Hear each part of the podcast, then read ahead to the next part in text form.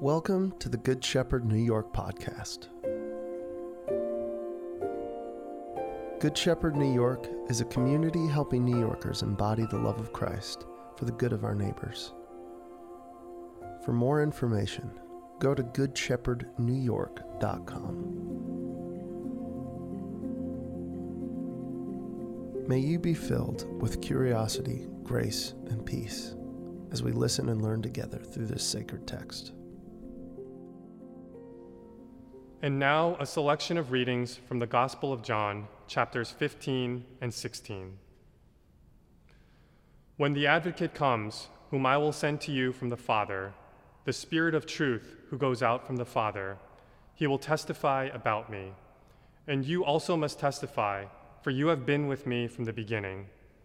I have told you this, so that when their time comes, you will remember that I warned you about them. I did not tell you this from the beginning because I was going with you, but now I am going to him who sent me. None of you asks me, Where are you going? Rather, you are filled with grief because I have said these things. But very truly I tell you, it is for your good that I'm going away. Unless I go away, the advocate will not come to you, but if I go, I will send him to you. When he comes, he will prove the world to be in the wrong about sin and righteousness and judgment. About sin, because people do not believe in me.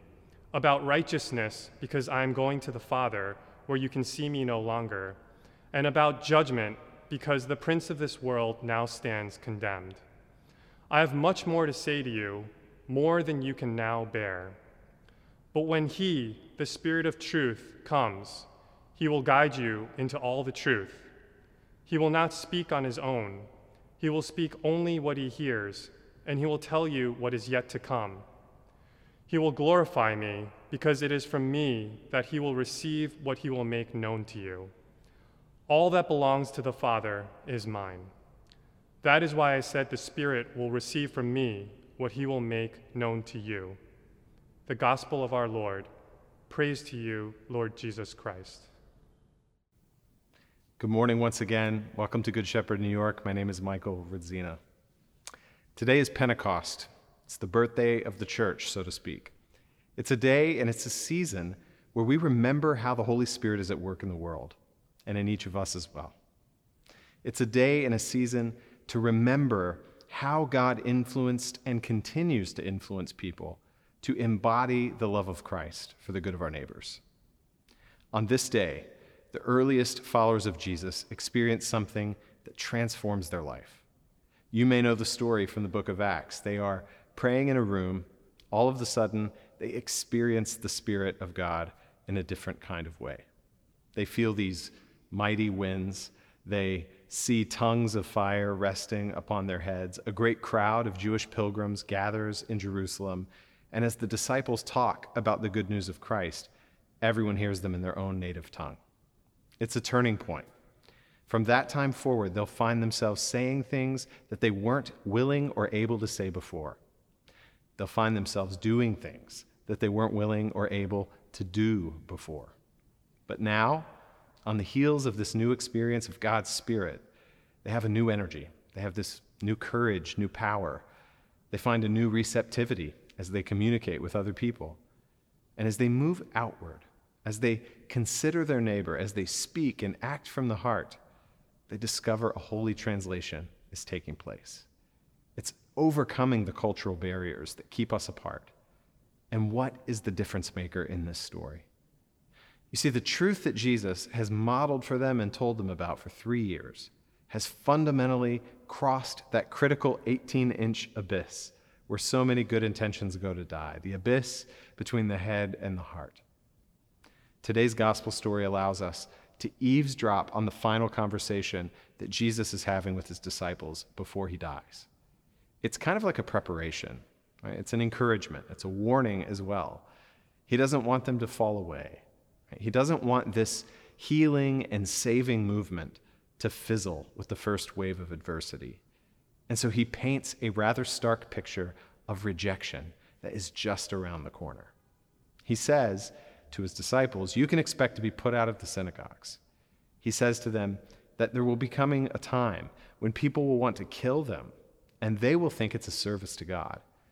Of course, Jesus makes that critical caveat nobody who kills in the name of God actually knows God.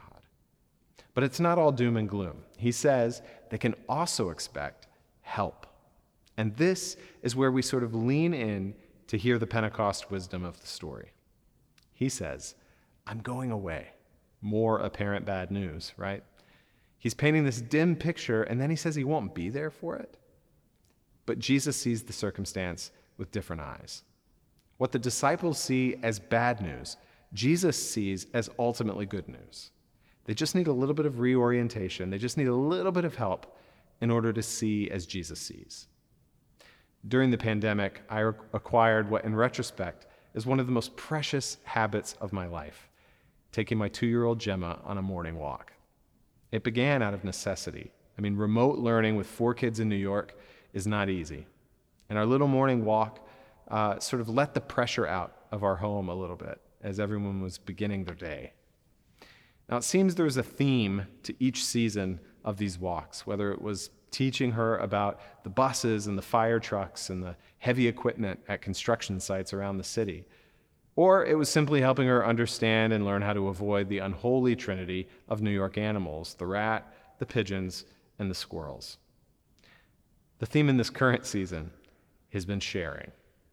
It first took place, uh, it's taken place over three phases. First, there was an absolute disaster. Right? Previous trips to the playground focused on the playground, uh, whether it was the slides or the kaleidoscopes or the swings or the climbing walls, but then it happened. Someone rolled up with a stroller in tow and a load of shiny toys in the undercarriage. The boundaries between mine and yours were virtually non existent for her. So she rocks up to the playground, kind of like the mad Irishman from the movie Braveheart. I'm the most wanted man on my island, except I'm not on my island, of course. More's the pity. And then someone replies to him, Your island? You mean Ireland? To which he responds with a mad gleam in his eye, Yeah, it's mine. She made 10 kids cry that day, taking their toys, screaming in their face, Mine! And when they attempted to give it back, my favorite, putting up the Heisman level stiff arm when anyone tried to take something from her. It was a true disaster. I mean, I have four kids, so I've seen this before. It kind of made me laugh a little bit, but I had to hide my amusement from the many first time parents who had just seen their children's innocence ripped away by Gemma the Mad. So, yes, the first phase is what I would call the disaster. But then there was the preparation. We began to go all in on the idea of sharing. Right? We talked about it with her. We watched Daniel Tiger episodes about it, where they sing a, a, a song that's probably well known if you have small children. You can take a turn, and then you'll get it back. I can take a turn, and then I'll get it back. You can save the request for me to sing with the Good Shepherd Collective for another time. She seemed skeptical, though, and we had my kids sit down. We practiced in front of her. We took turns giving something, taking it back. Then there was the practice. We would walk to the park. On the way, I would begin to set her up and tell her that she could ask for toys by saying please. And she repeated to me, please. I warned her that some people might not want to share the toy and that she might face some rejection, but that that's okay. We'll go and play with something else. And she seemed ready to go. The first stroller of toys arrived, and I watched as Gemma struts up to the stroller, points at a fire truck, and demands, Please! When the boy clutched the truck in his chest, Gemma yelled at the top of her lungs, No, mine! And then I had to intervene. I swooped her up, I walked her over, and I was whispering in her ear the same thing I told her on the way there. But it was different, right? In this moment, she was angry, she was sad, she had tears. So I comforted her. I said, Come here. She snuggled her head on my shoulder, and I said, I know it's hard when people don't want to share, but we can play with something else. And then she would simply offer a adorable, quivering, okay. And then I'd redirect her. After a while, this repeated cycle of requests and denials, screaming and crying, the comforting and the redirections, they became less and less intense. Uh, the process of sharing and rejection at the playground was beginning to feel, well, more normal. And one day, I overheard Gemma going through the cycle in her bedroom. Only I knew that she was alone and her voice was a little muted, kind of like she was talking under her breath. I peeked my head in, and there she was with two dolls, rehearsing the now familiar tragedy with her bunny and her unicorn. The bunny would ask, Please, and the unicorn would say, No, mine. The bunny would yell and cry, and then she became the comforter. Right? She would pull the bunny to her chest and rub her head and say, Okay, baby, okay. It was so cute. And I can honestly say that today she's a very good sharer for her age. It isn't always perfect, but now she brings her toys with her with the explicit purpose of bartering, right? Leaning into the wisdom that empty handed requests often fail at a New York City playground. But now I watch her face during rejection. She gets a little flustered, but immediately she redirects herself. She finds someone else or something else to play with. I see her get upset, upset. Then I see her rehearsing the example that we modeled for her, that she has rehearsed with her own dolls. And I'm happy to say she's now a positive contributor at the playground, well on her way to becoming a model global citizen. See, there comes a time when I won't be there. I won't be with her and her friends. And I feel that she's well on our way to be ready to manage that when the time arrives. I tell this story because as I listen to Jesus preparing his disciples for, her, for his departure, and I hear him describe the kind of help that they and we can expect in our lives, I can't help but think of Gemma at the park. We face intermittent disasters in our lives. Often, they are critical thresholds of growth. We have a way of seeing or behaving that may, be, may have been perfectly appropriate for our maturity level, but a new season or a new situation demands more from us than we were prepared for. And we experience a kind of disaster. Jesus is prepping them for rejection here. Right? They have seen this at several points in Jesus' life, and they've probably shared in the pain of it at some point. But they had Jesus there to lead them. They had Jesus there to guide them, to model for them how to face it. If you think about it, even at different points, they themselves resist that rejection. Some disciples want to call down lightning from thunder on the culprits. Others seek to, seek to steer Jesus toward easier paths, ones that will mean less suffering and rejection. But Jesus keeps them pointed in the right direction. But he knows he will not be with them much longer but his Spirit will be with them. And the Spirit will guide and comfort and encourage, nudge them toward love and truth, no matter the cost. I think you could say every time Gemma shares at the playground, it's evidence of our spirit, our imprint, our guidance at work in her life.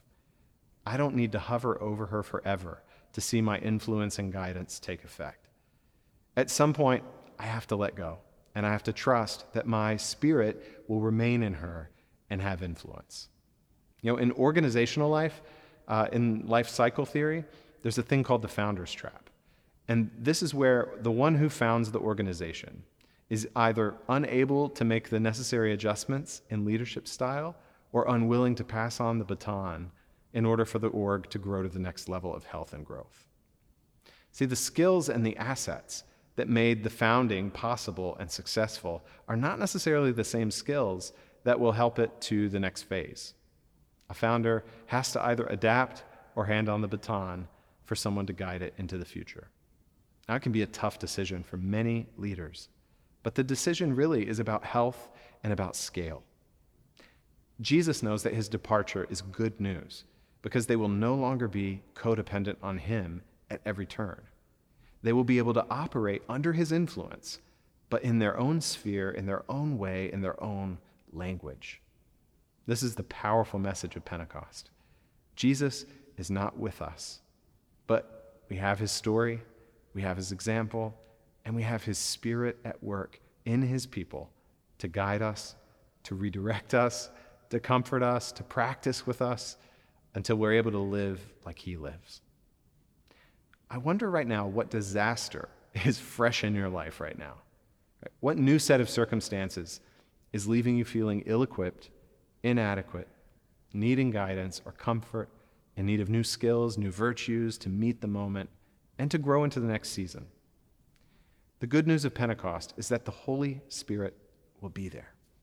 You're not alone, and you don't have to do this alone. The Holy Spirit operates in a million ways, speaking in languages that we can understand through people who can get through to us. And God will come alongside us through God's Spirit to help us become more like Jesus in the midst of our disasters. We stand at the one year anniversary of George, George Floyd's murder. Last summer was its own kind of disaster, a collective one. And when I think about where we were collectively versus where we are now, I see progress. It isn't near perfect. There is so much work to be done yet. But we have made genuine progress in our collective growth. I take the position that this is the work of the Holy Spirit. It's moving us as a people closer and closer to what Jesus called the kingdom of God, where all people are welcome at the table, where every person has access to God's love, and where everyone can share because they know that there's always enough.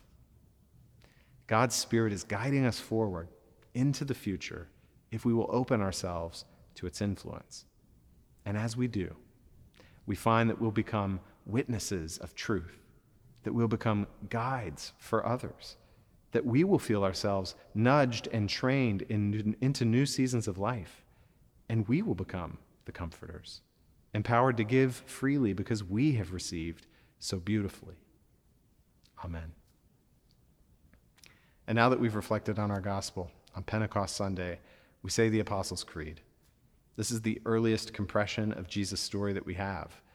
It anchors us as we engage our world, the Bible, and each other. Now, As we say it, we say it in solidarity with everyone who shares this journey, past and present, and we say it authentically with all of our faith and doubt. Would you join me in this? We believe in God, the Father Almighty creator of heaven and earth. We believe in Jesus Christ, his only Son, our Lord, who was conceived by the Holy Spirit, born of the Virgin Mary, suffered under Pontius Pilate, was crucified, died, and was buried. He descended to the dead. On the third day, he rose again. He ascended to heaven and is seated at the right hand of God. He will come again to judge the living and the dead. We believe in the Holy Spirit, the Holy Catholic Church communion of saints, the forgiveness of sins, the resurrection of the body, and the life everlasting. Amen. And now, having declared our faith, we say our prayers. These are the prayers of the people. Thank you for listening to the Good Shepherd New York podcast. Good Shepherd New York is an interdenominational church centered around the life and teachings of Jesus Christ. Our church is theologically rooted in the Apostles' and Nicene Creeds, but we welcome people of any or no religious backgrounds to participate in our community. If you would like to support us, please text Good Shepherd NY, all lowercase with no spaces, to 77977. That's Good Shepherd NY to 77977 or visit our website, goodshepherdnewyork.com. Thank you for listening.